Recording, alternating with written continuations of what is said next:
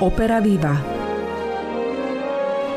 Počúvate podcast štátnej opery.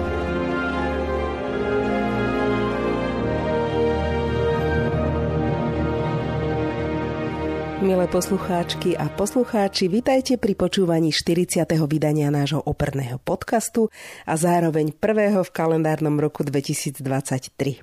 Nový rok sme začali slávnostným koncertom pri príležitosti 30. výročia vzniku Slovenskej republiky a samozrejme ďalej pracujeme na projektoch, ktoré sme si vytýčili pre aktuálnu sezónu. Najbližšia premiéra nás čaká v marci. Tento raz to bude tanečné predstavenie Anna Karenina, choreografa Petra Dedinského. Poďme ale k téme dnešného podcastu. Budú ňou operní velikáni Richard Wagner a Giuseppe Verdi.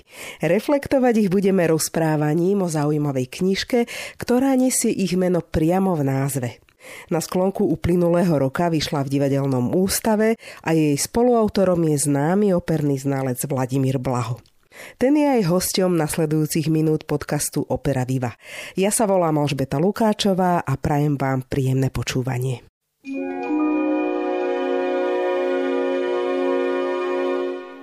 Nachádzame sa v Bratislavskej Rači a pri mne už sedí známy operný kritik a publicista pán Vladimír Blaho. Dobrý deň. Dobrý deň, prajem. Stretli sme sa, aby sme si predstavili zaujímavú knižku, ktorá nedávno uzrela svetlo sveta. Volá sa Verdi a Wagner na slovenských operných javiskách. Pred rokmi na nej začal pracovať Bart slovenského divadla Ladislav Čavojský, ale nepodarilo sa mu ju dokončiť. Pán Blaho, ako vlastne vznikla myšlienka dokončiť túto knihu a vydať ju s tým, že sa na nej budete podieľať aj vy? Celý ten nápad bol teda nápad Ladislava Čavojského, ktorý do roku 2013 zmapoval v podstate okrem prvých kapitol, kde porovnáva osobnosti aj umelecké dielo Wagnera a Verdiho a potom postupne ako prenikali na Slovensko, v podstate zmapoval všetky operné inscenácie na základe recenzie a aj vlastnej autopsie Wagnerových a Verdiho opier do toho roku 2013. Na nešťastie v roku 2014 v januári zomrel, takže tá knižka zostala nedokončená. A už vtedy napadlo, neviem ani pôvode, či to bol nápad divadelného ústavu alebo celý pána Čavojského, že by sa žiadalo dokončiť ten súpis inscenácií a hodnotenia na Slovensku tak ma oslovili a tak som teda v tej prvej várke dokončil inscenácie, asi 3-4 inscenácie bratislavské plus bedníkové inscenácie bansko-bystrické. A potom neviem, čo sa dialo s tou knižkou, pretože tam nastala veľká pauza. A až o niekoľko rokov neskôr sa divadelný ústav vrátil k tomu, že tú knižku predsa len vydá a vtedy sme sa rozhodli, že ešte raz to dokončíme. Lebo medzi rokom 2015 a 2020 niekoľko inscenácií, jedna Wagnerová a ostatné Verdiho. A tak som bol opäť oslovený, aby som dokončil aj tie hodnotenie týchto inscenácií. V podstate tam máme teraz všetko, čo doteraz sa na Slovensku robilo, okrem poslednej bratislavskej inscenácii Traviaty. Väčšinou je to tak, že vedci, publicisti aj spisovatelia píšu o témach, ktoré sú im blízke a ku ktorým majú nejaký vzťah. Ako je to vo vašom prípade, teda Verdi a Wagner? Títo velikáni sa často skloňujú naraz, konec koncov boli rovesníci, ale z hľadiska tvorby tvoria akési protipóly. V podstate mám podobný vzťah ako pán Čavojský, ktorý tiež sa oveľa viac venoval Verdimu, nielen preto, že tých inscenácií bolo viac, ale aj preto, že mu bol bytostne blízky. Tak a ja Wagnera v podstate poznám tie jeho veľké romantické opery, ktoré sa u nás hrávali, ale ten reformovaný Wagner mi je v podstate cudzí. Videl som si v zahraničí raz Valkyriu, raz Latorína, ale to mi úplne stačilo. Takže môj vzťah k Wagnerovi je taký vynikajúca overtúra k Tannheiserovi, preto hrá pred tretím gestom Lohengrin, to sú krásne orchestrálne čísla a aj niektoré tie scény mám veľmi rád, ale, ale v skutočnosti môjim blízkym polom pôsobenia bola vždy talianská opera a v nej predovšetkým popri Veristo aj teda Verdi. Takže Verdiho mám rád, ale Verdiho v podstate poznám veľmi dobre. Ak sa vrátime k Wagnerovi, tak naozaj tá tradícia uvádzania jeho diel na Slovensku nie je veľmi bohatá. Zaujímalo by ma, či ste v priebehu písania knižky dospeli k tomu, prečo to tak je, či je najvážnejším dôvodom to, že sú jeho opery také náročné na uvádzanie, alebo to súvisí so samotným Wagnerom, nad ktorým sa stále vznáša akoby tieň jeho antisemitizmu, aj to, že sa jeho hudba stala výkladnou skriňou fašistického Nemecka. Tých dôvodov je viacero. Tak napríklad už len náročnosť. Tak, takú traviatu dokonca hrali v Prešove, v operetnom súbore, že? Ale hrať e, Nibelhungov, Banská Bystrica ich doteraz nehrala. Košice teraz hrali 300 napríklad koncertne vo Filharmonii Košickej, ale hrávali sa v podstate tie romantické opery, kde Wagner ešte vychádza z Meyerbeera v podstate, a ktoré sa dajú spievať aj nielen typickými wagnerovskými spevákmi, ale speváci, ktorí spievajú Verdiho, môžu kľudne spievať aj Lohengrina, Tannhäusera napríklad, alebo, alebo Budaceho Holandiana. Takže prvá vec je tá náročnosť. Tá náročnosť týka nielen teda spevákov, ale aj orchestra. Ďalší dôvod je námety. Verdi vychádzal zo Schillera, Shakespearea a ďalších významných, Roman eh, Iga a ďalších významných spisovateľov, ktorí napísali krásne drámy, ktoré on potom preniesol do, do hudby. Wagner si robil liberta väčšinou sám a okrem týchto romantických opier potom v tých Nibelunkoch zašiel do tej mytológie nemeckej, ktorá je nám úplne cudzia. Keď už mytológia, tak Slovákom je oveľa bližšia mytológia grécka. Síce v Činohore, Áno, Aeschylus, Euripides, Sofokles, Oedipus, Medea a tak ďalej, ale tí obry a škrátkovia Nibelungov, tie sú nám úplne cudzí. To je ďalší dôvod. A tretí dôvod je náročnosť divácka. Slovensko nemá nejakú veľkú tradíciu opernu hľadiska diváckého. Profesionálnu operu máme tých 100 rokov len.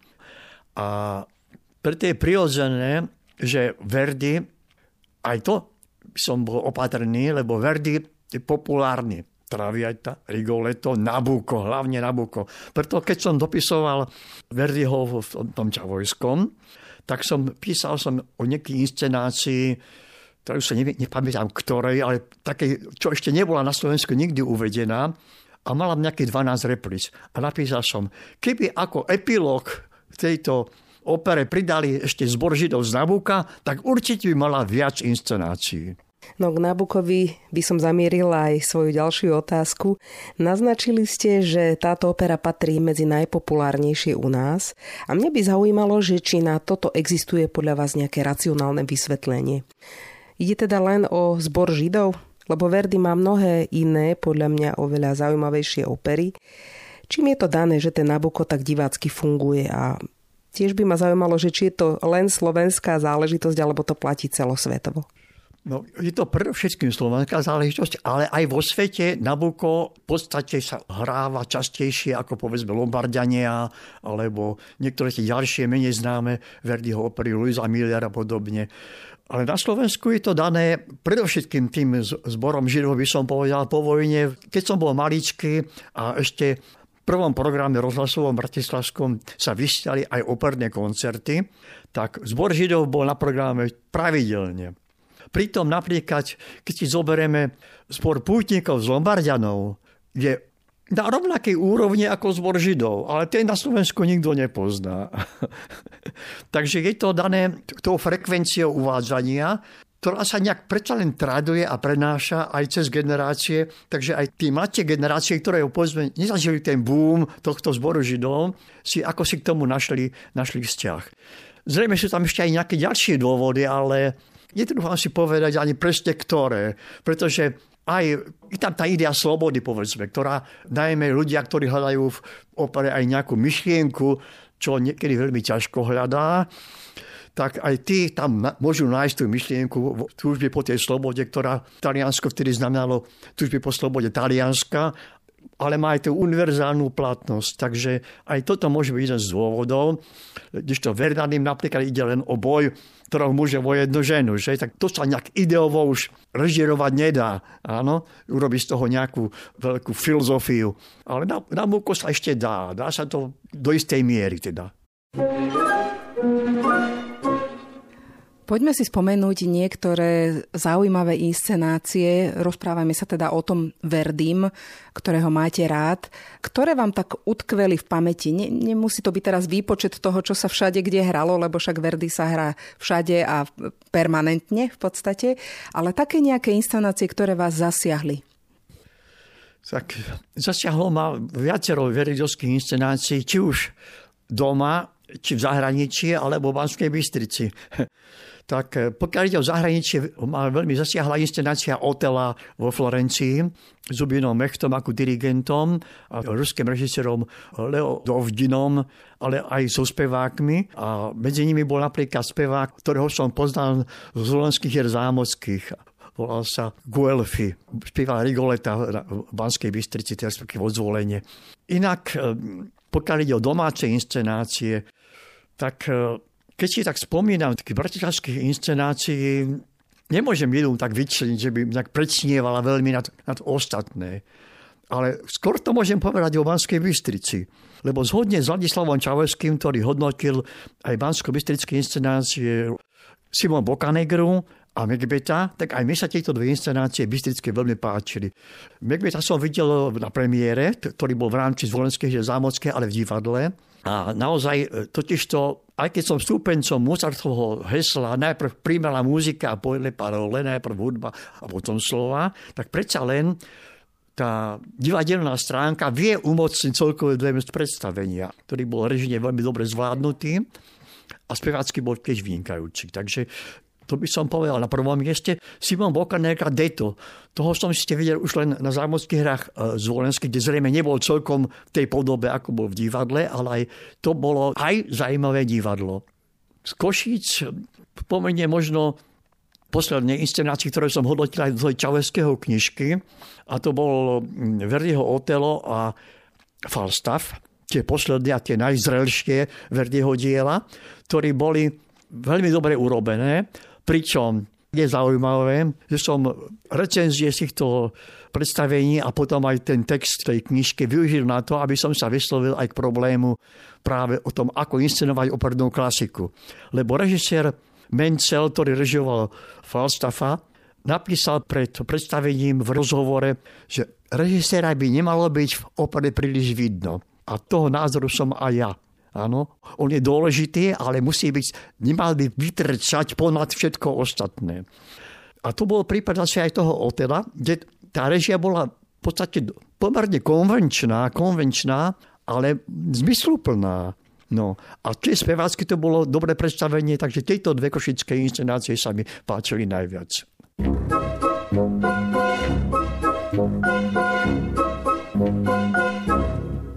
90. roky v štátnej opere sa aj vo vzťahu k inscenovaniu Verdiho spomínajú ako také obdobie progresívneho divadla, zaujímavej dramaturgie a inovatívnych inscenácií. Spomínate si aj vy na tieto roky ako na také pamätné alebo inscenačne silné? To je pravda. Ja som do Bystrice chodieval predtým tých rokoch 80 veľmi zriedkavo, len na nejaké také diela, ktoré mi boli blízke srdcu a v Bratislave sa nehrali. Ale potom v tých rokoch 90. som tam chodil veľmi často, jednak na Zvolenskej zámocké, ale aj priamo na premiéry do, do divadla, lebo to sú diela, ktoré stoja za to si ich pozrieť a vypočuť. Aj v tej knižke Čavojského práve je zaujímavá pasáž, keď sa hodnotia inscenácie Luizy Millerovej, ktorú hrali v Banskej Bystrici. Predtým ju hrali v Košiciach ako veľmi nepodarenú v rokoch 60. a vtedy ju hodnotil hudobný skladateľ Hatrik nielen ako zlú inscenáciu, ale ako aj zlé dielo. A Čavorský krásne to vyargumentuje. Toto je názor skladateľa, ale nie operného znalca. Lebo Luisa Miller je vlastne už taký prvý krôčik k tým náročnejším Verdiho dielam, ako bolo Travieta Rigoletto. Že? A potom ďalšie. Takže chodil som veľmi rád na tieto diela.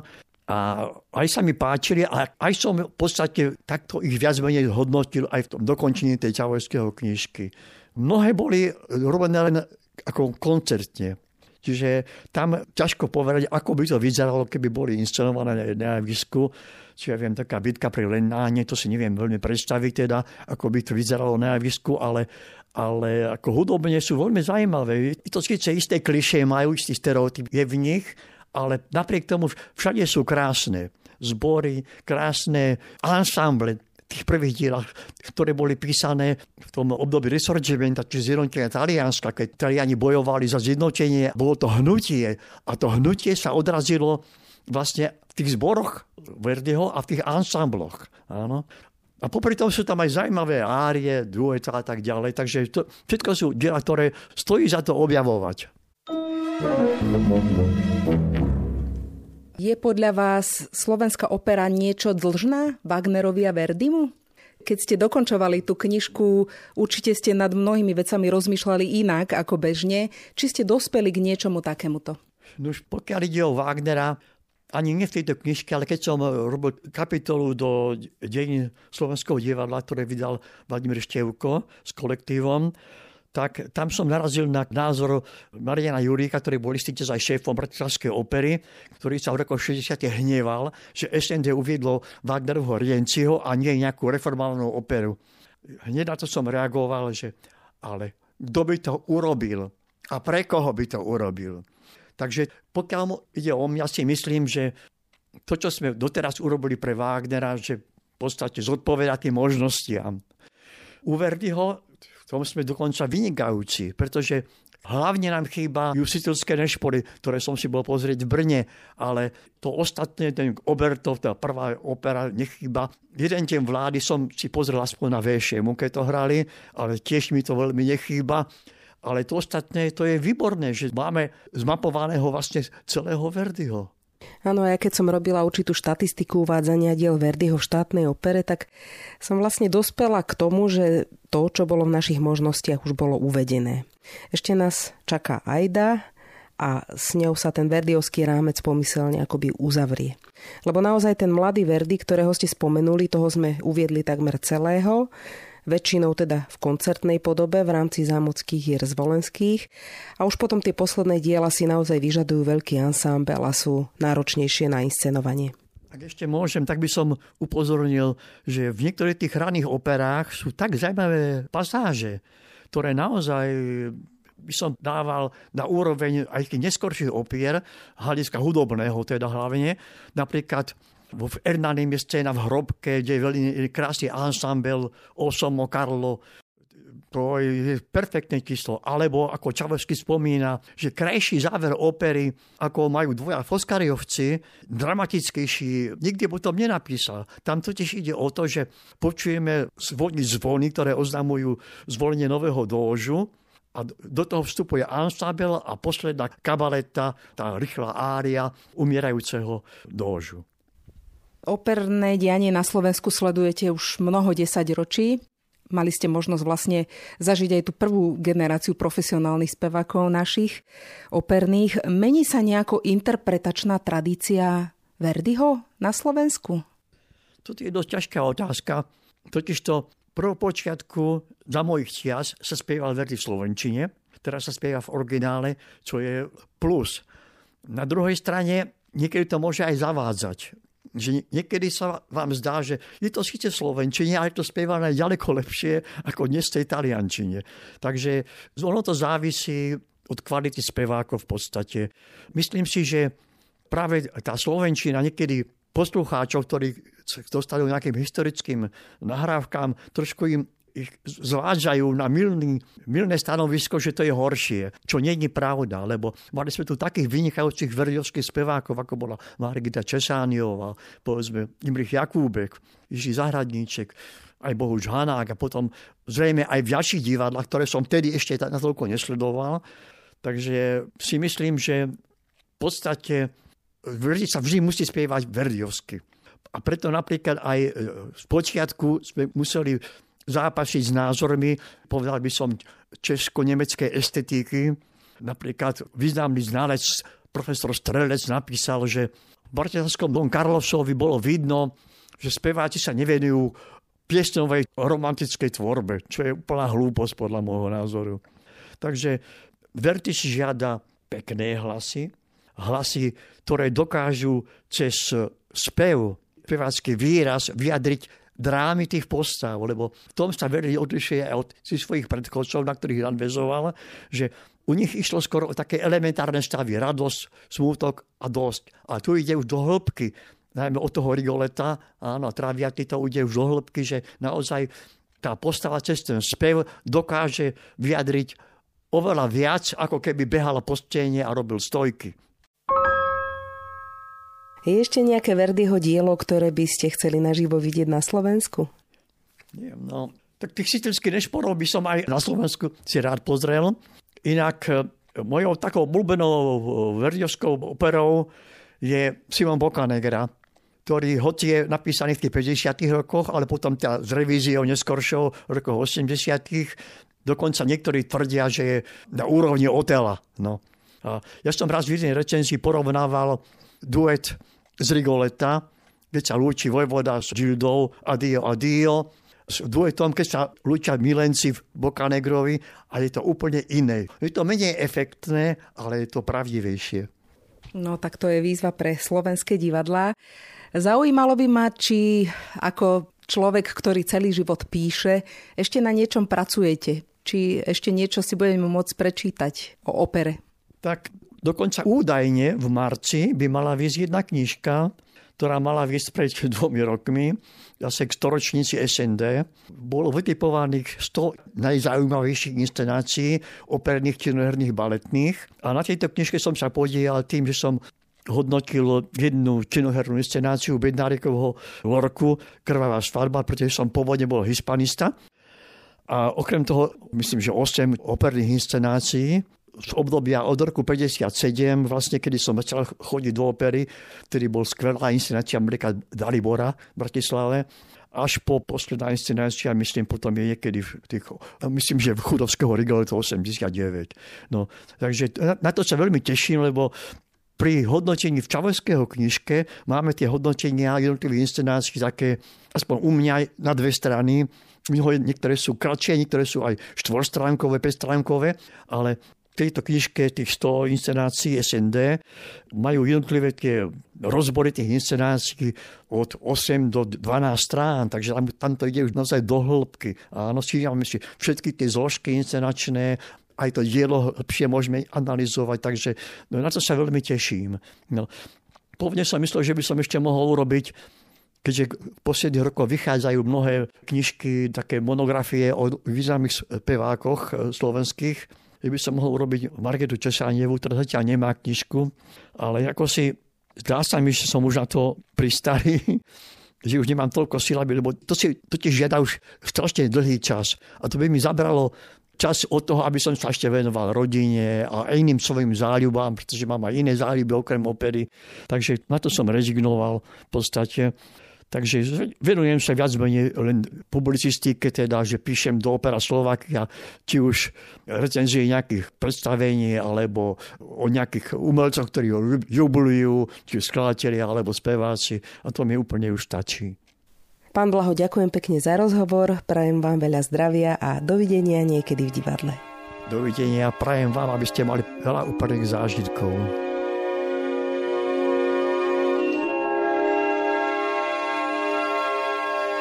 Hosťom dnešného podcastu bol operný kritik a publicista Vladimír Blaho.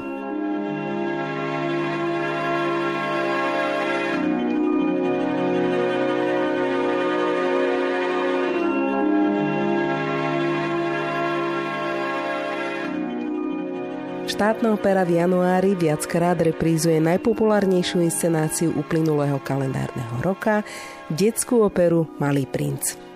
Do pozornosti dávam jej hostovanie v Bratislave. Ak nemáte cestu do Banskej Bystrice, tak ju môžete 21. a 22. januára vidieť na novej scéne. Uvádzame aj operetu Čardášova princezná, v ktorej sa posledný krát v úlohe Bonnyho predstaví obľúbený solista a umelecký riaditeľ štátnej opery Šimon Svitok. Ak ho chcete v tejto kreácii ešte vidieť, môžete tak urobiť 19. januára. No a dávam vám do pozornosti aj životopisné predstavenie Verdy, ktoré atraktívnou formou sprístupňuje mnohé krásne melódie Verdyho tvorby. Inscenáciu uvedieme 27. januára v skoršom čase ako obyčajne teda o 18. hodine. Ďakujeme, že ste si vypočuli náš podcast. Ak by ste chceli počuť aj jeho predchádzajúce vydania, nájdete ich na stránke stateopera.sk alebo vo všetkých podcastových aplikáciách. Nech sa vám darí, od mikrofónu sa s vami lúči Alžbeta Lukáčová. Do počutia.